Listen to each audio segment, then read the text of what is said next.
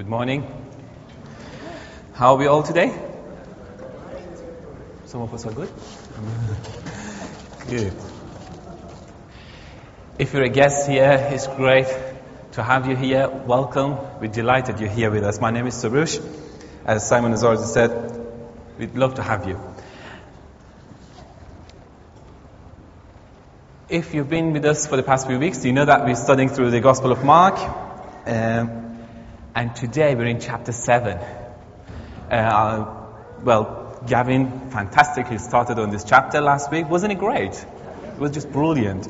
Uh, and now I'll be finishing off chapter 7. It's amazing what you learn when you preach, especially when you prepare to preach and also afterwards.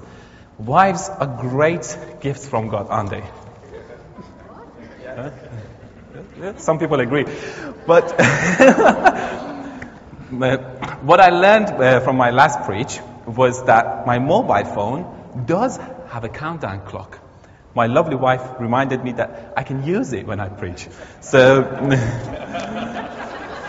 yeah.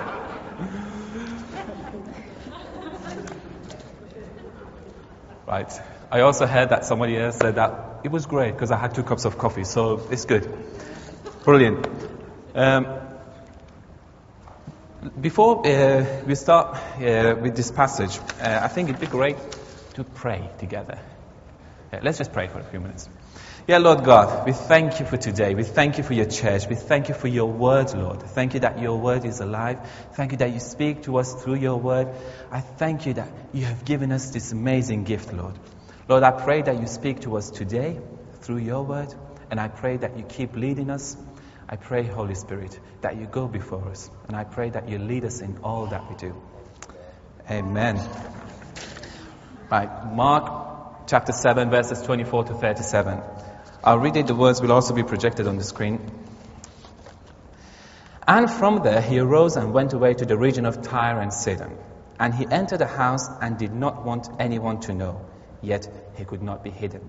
But immediately a woman whose little daughter had an unclean spirit heard of him and came and fell at his feet.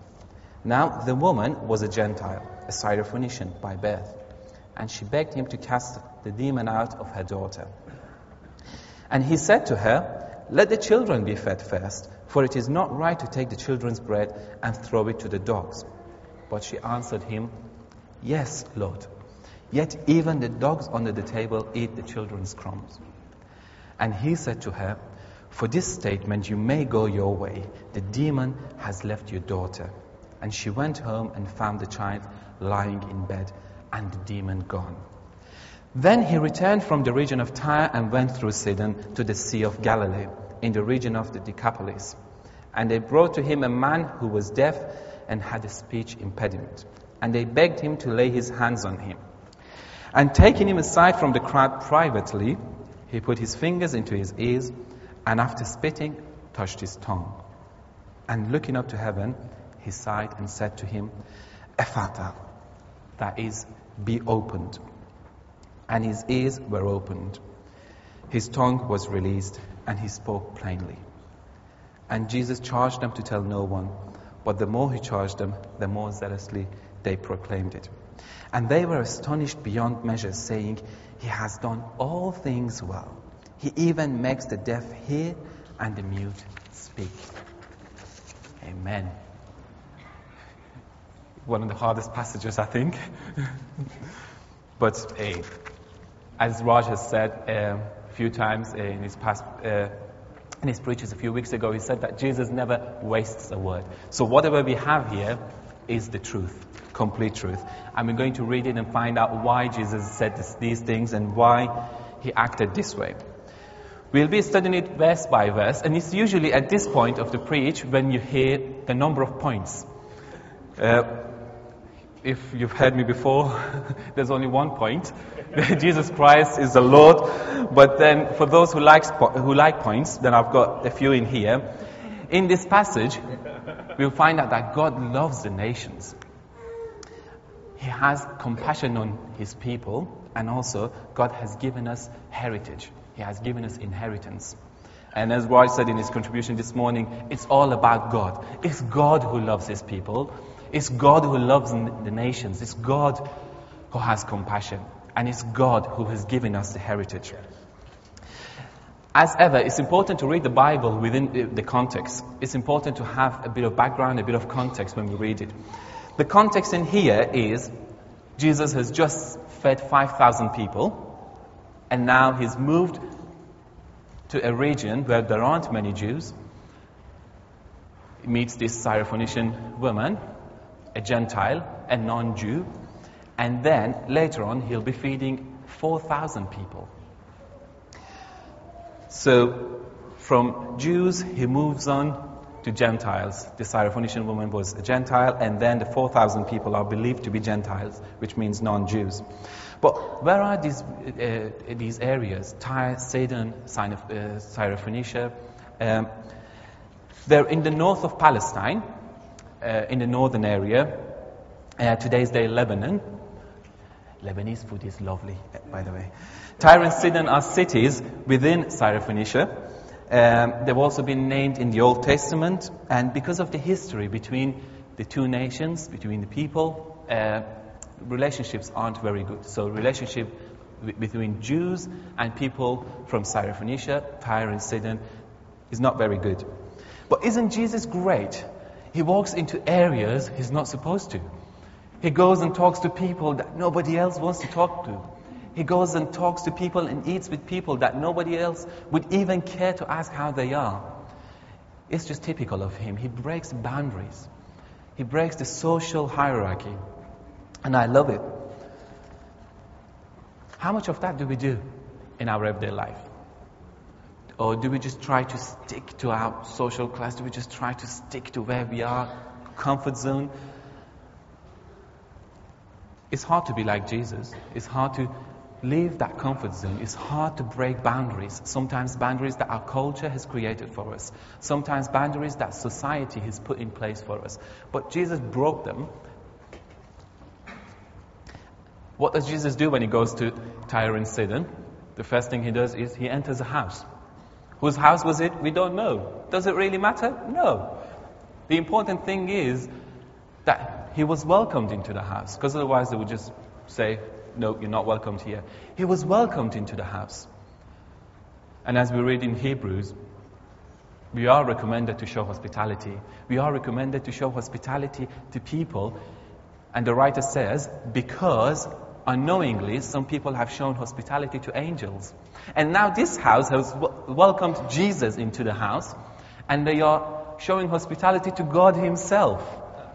That is amazing. They probably don't know Jesus. They probably have heard about him, but they don't know him. They haven't seen him probably before. But they are showing hospitality to him. They probably fed him. And he wants to have some time on his own. But will he get it? No way. Because once somebody finds out Jesus is there, he will go and tell the whole village. And he wants to keep quiet, but he can't. Because there are people already there. I can imagine his disciples getting a bit worried because they were with him that's how they lived. Disciples of Jesus were with him. They were learning. They were seeing what Jesus was doing. They were learning from him. And I can imagine them trying to remind him look, these are the nations we're not supposed to go into. These are the people that you shouldn't really go and talk to. Uh, they were trying probably to remind him of some Old Testament verses, uh, but Jesus knows best. Uh, and then, as they think it can't get any worse, what happens? A woman comes to Jesus and falls at his feet. And it's not just a woman, she's a Gentile. She's not even Jewish by birth. So she comes down and falls at Jesus' feet. This is what we should all do. When we encounter Jesus, fall down at his feet, worship him. Because He is the only one who is worthy of our praise and worship. Now, this is what this woman does. Jesus' disciples see their teacher standing there with a woman falling at his feet. What does she want? She's there because she has needs. She needs Jesus, just like all of us. We all need Jesus. But she needs Jesus because she has a sick daughter. Her daughter is unwell. Do you see a similarity here between Jesus and Elijah in 1 Kings? We don't know whether this lady mm, was a widow. She probably is, because otherwise her husband would come and ask Jesus to do this. Uh, and the woman in 1 Kings was a widow. So there are lots of similarities here. We're not going to get into all that at the moment. But this woman is there because she's faced an impossible situation. She's probably tried everything. She's probably tried every door. She's gone to religious leaders to come and pray for her daughter, to come and do something to heal her because she has, as the gospel says, unclean spirit. She has demons. She's probably tried all that she could have done. She's probably heard about Jesus at this point. She's heard about all the amazing stuff that he has done. And now he's here, he's in the area. So what does she do? Go and beg him. Go and do all that she can so that she can bring Jesus to heal her daughter. This is what caused this lady to go to Jesus. A need, an impossible situation, a wall that was before her, and she had no chance of breaking it down. We can be the same in our lives. We might have impossible situations. Some of you might think, well, I'm in one already anyway. Some of you might think, well, life is so difficult. I've tried every single door. What do we do when we face an impossible situation? What do we do when we're in a situation similar to this lady from Syrophoenicia? Do we try every door? Do we go to friends and family? Don't hear me wrong, these are good things to go to friends and family that you trust. But do we go to Jesus first? The difference that we have with this lady is that she didn't have access to Jesus at that time, whereas we do. We have direct access to Jesus. Now, do we do this? Or do we go and try every single door? And when we, we're hopeless, when we've got nowhere else to turn, we go to Jesus. If that's what we do, it should be the other way around. We have to go to Him. He is the God, and there's nothing that's impossible for Him. Do you take Jesus into account in impossible situations? Turn to Jesus in everything. Because He has the power to th- turn things around. He has the power to calm the sea. He has the power to heal the sick. He has the power to restore the broken. He has the power to bring reconciliation between us and the Father. He is the Alpha and Omega. He is the beginning and the end. He is the perfect Lamb of God. He is the one who gave his life for us, for you and I. So turn to Him in everything. Do you believe we're a church of word and spirit? So read the word, live it, and be led by the Spirit. Because the word itself says it's sweet as honey. So read it, get stuck into it, and be led by the Spirit. The two go hand in hand. And we are a church of word and spirit, so we stick to the word and we are led by the Spirit, and we want Him to guide us in everything. So, what, what does Jesus do in reaction to that? When this helpless lady comes to him, it's a bit controversial here. What, what Jesus says to her is that let children be fed first, and it's not right to give the food that you would normally give to children to the dogs. Now, if he'd said it in 21st century Britain, he would have been done for racism and all sorts. But he's making a point here. He's probably quoting a famous or a parable. Jesus is probably quoting something that was used in that time. But is this lady able or is she willing to accept that lowly position? Is she willing to humble herself before Jesus? There's a clear distinction between children and dogs, especially in that culture. We are reading it now in uh, 21st century Britain, where almost every household has a dog, and dogs are part of the family and they're loved as pets. Um, you see them uh, having different accessories and they're treated just like children. But if you go back and read this in context, dogs are considered unclean animals and still are in those parts of the world. So they're not welcomed into the house because they're not part of the household. They're usually kept outside. There's usually no contact with them because then you would be religiously unclean. And what Jesus is saying here, this, this, this woman understands it perfectly well. She knows her position. Does God show favoritism? Is Jesus saying, Well, I'm here for Jews and I'm not here for you, so they're my children and you, mm, like a dog? Does God show favoritism? A question. The answer is a big, loud no. Look around. People from many different nations. Without Jesus, it would have been impossible for us to get together like this. Without Him, it's impossible for us to be united together worshiping Him. Without Him, it's impossible for us to live in unity like this and worship Him in unity. God does not show favoritism. In fact, in Matthew, uh, we read that Jesus gives a commandment to his disciples, uh, known as the Great Commandment, and he tells them, Go into the world and make disciples. So it's not just people from your area, it's not just people from your ethnic groups. The message is for the whole world. In Acts, uh, after Jesus' resurrection and before his ascension, he tells his disciple, Wait here, I'm going to give you a gift, and when you receive it, you'll be my witnesses in Jerusalem. And his disciples went, Yeah, fine, Jews. In Judea, still okay. Samaria, oh, wait, you're going outside the circle. And to the ends of the world. So Jesus is making it clear his message is for the people from every tribe and nation and language. What's fascinating here, the answer that this lady gives to Jesus, the way that she responds, she takes the position. She says, I agree, Jesus, whatever you say is right because you are God, because you're the Messiah. You know best. So if you say this, fine, I want the healing and I will receive it, but you've got to heal my daughter. So she says, even dogs eat the crumbs. So that means she, she has shown humility.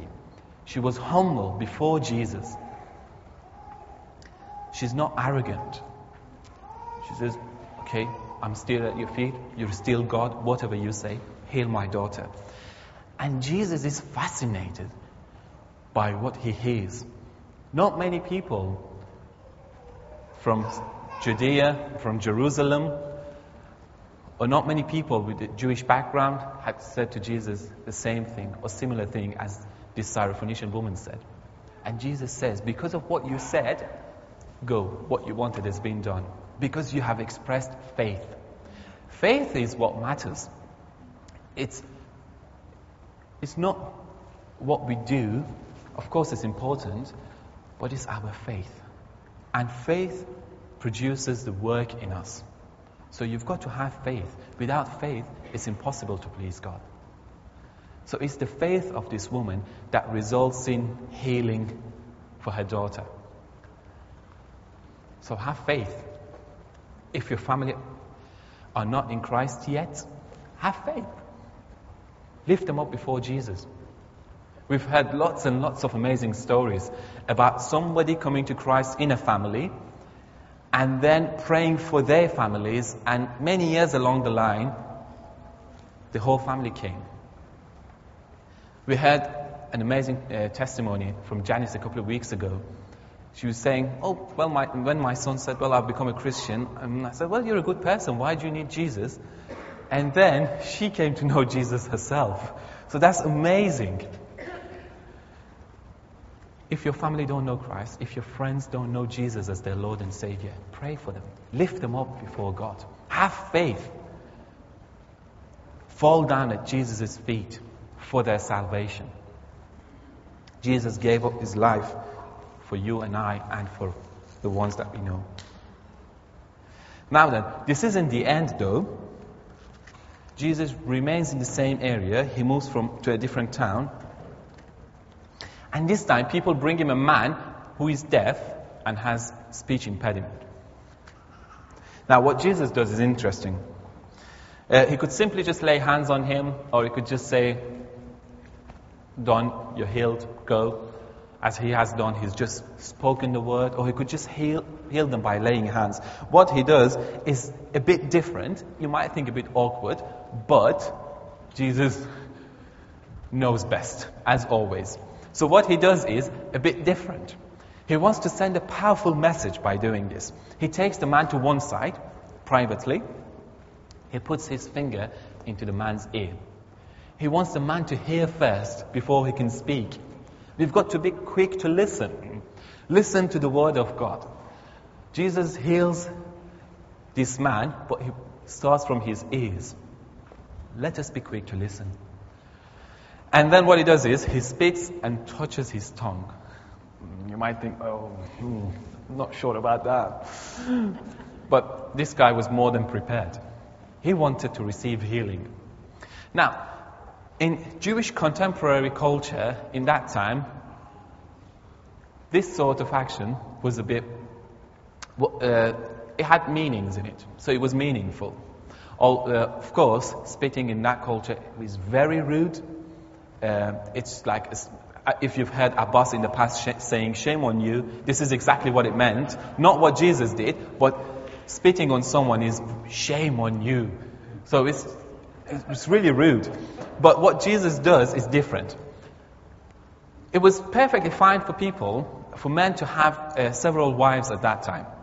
Um, we can uh, see that uh, even biblical figures, Abraham, we can see Jacob. Uh, and it was perfectly fine in, in, that time for people to have more than one wife. Um, now, I don't know how they could cope with one, never mind having more. But yeah, Simon is warning me. But uh, I'm Iranian, I can get away with it. But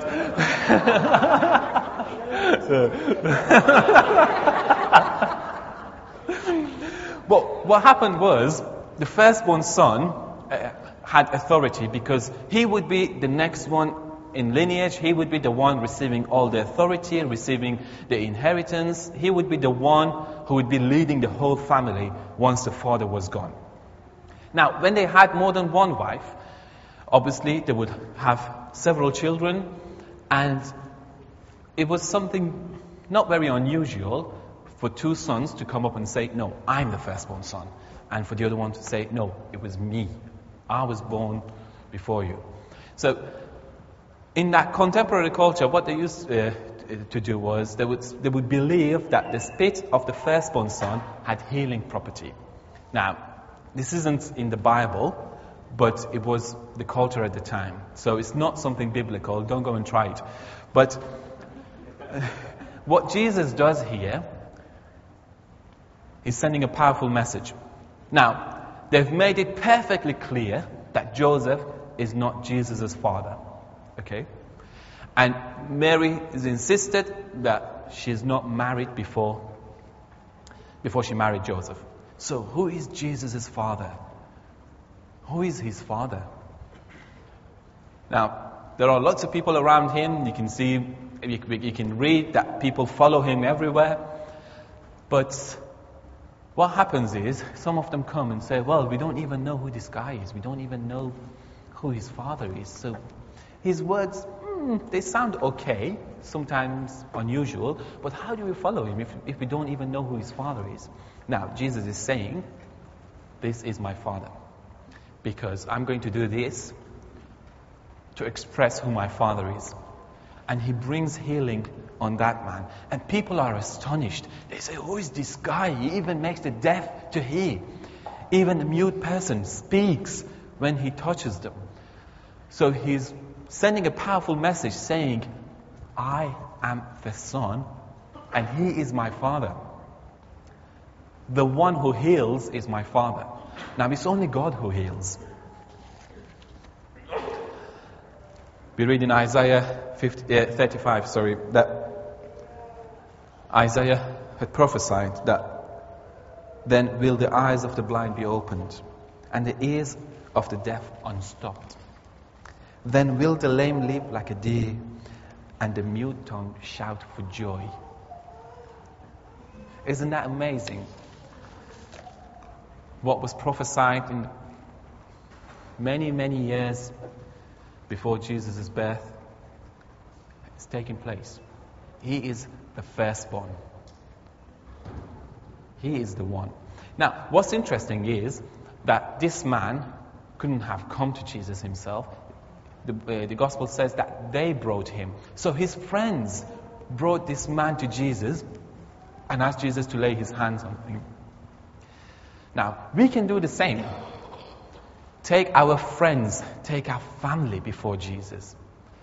We know that He is above all. Our friends and family might not. So let's take them to Jesus. Let's take them there and say, Jesus, will you lay your hands on them?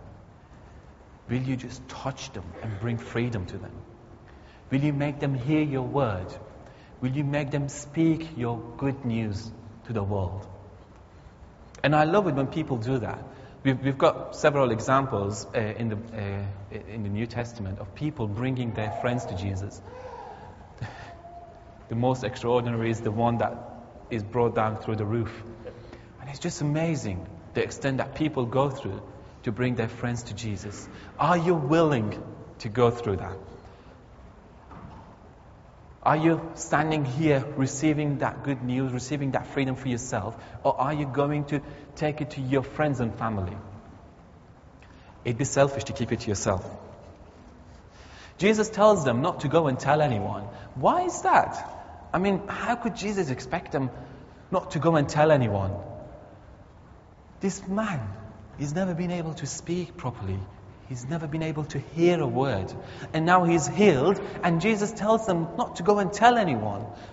Particularly in those times. Somebody finds something and he goes and shouts, and the whole village comes and enjoys it in fellowship and community. Because Jesus knows their heart. He knows that they will focus on the healing rather than on the healer. He knows where their heart is. He knows that they're after signs and wonders and miracles and not God of miracles, not the God who performs miracles. Let us be the same, not as those people, the way that Jesus wants us to be. Let us focus on God and God alone. Of course, signs and wonders are great. I'm all up for healing. But healing is great when it points to Jesus. It's all about His glory because He's the one doing it. It's not about me and you. We don't have the power to do it. It's all about Him. It's all for His glory. So if you see, if you pray for somebody to be healed in Jesus' name, give all the glory to the one who's healed. Of course, we need to step out in faith. We need to do our part. We need to take our part. We need to show courage. We need to lay hands. We need to show faith. We need to express it to the world. But it's Him who will do it. It's all because of Him. And it's all for His glory. And this is what we want to do today. We will pray for the sick. We believe in healing. Jesus didn't come to heal people 2,000 years ago and then leave us all alone. No, He has given us gifts and He heals today. If somebody tells you not, tell them to go and read the Bible. Because He does heal today. I have seen it myself in my personal life.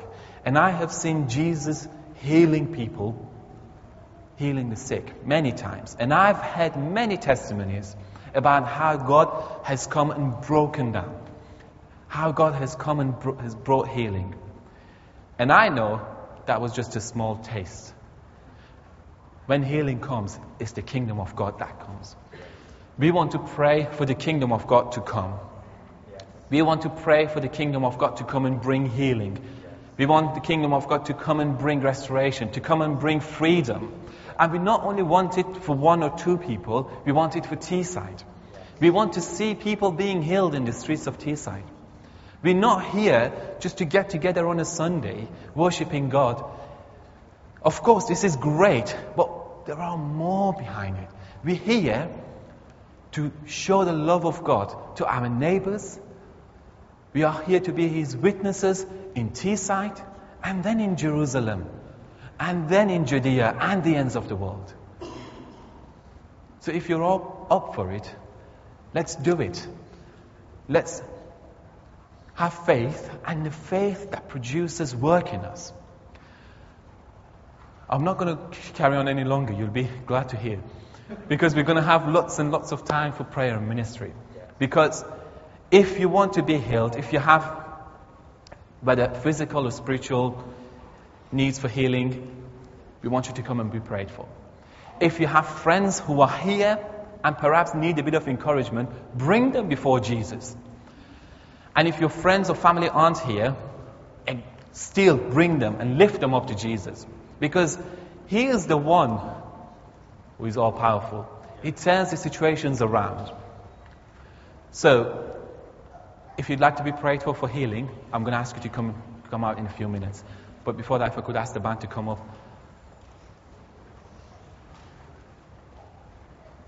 If I could ask the ministry team to be ready as well, please. So, as I said at the beginning, it's God who loves the nations, and it's God who shows compassion and has compassion on people. So, if you'd like to receive healing from this God, all loving, all gracious, I'm going to ask you to come forward. And if you have friends with you, please encourage them and bring them forward. And if you have friends and families who don't know Jesus, or perhaps know Jesus but need to receive healing, please come forward and we can lift them up to Jesus. Should we all stand up together? As we continue our worship with singing, please come forward.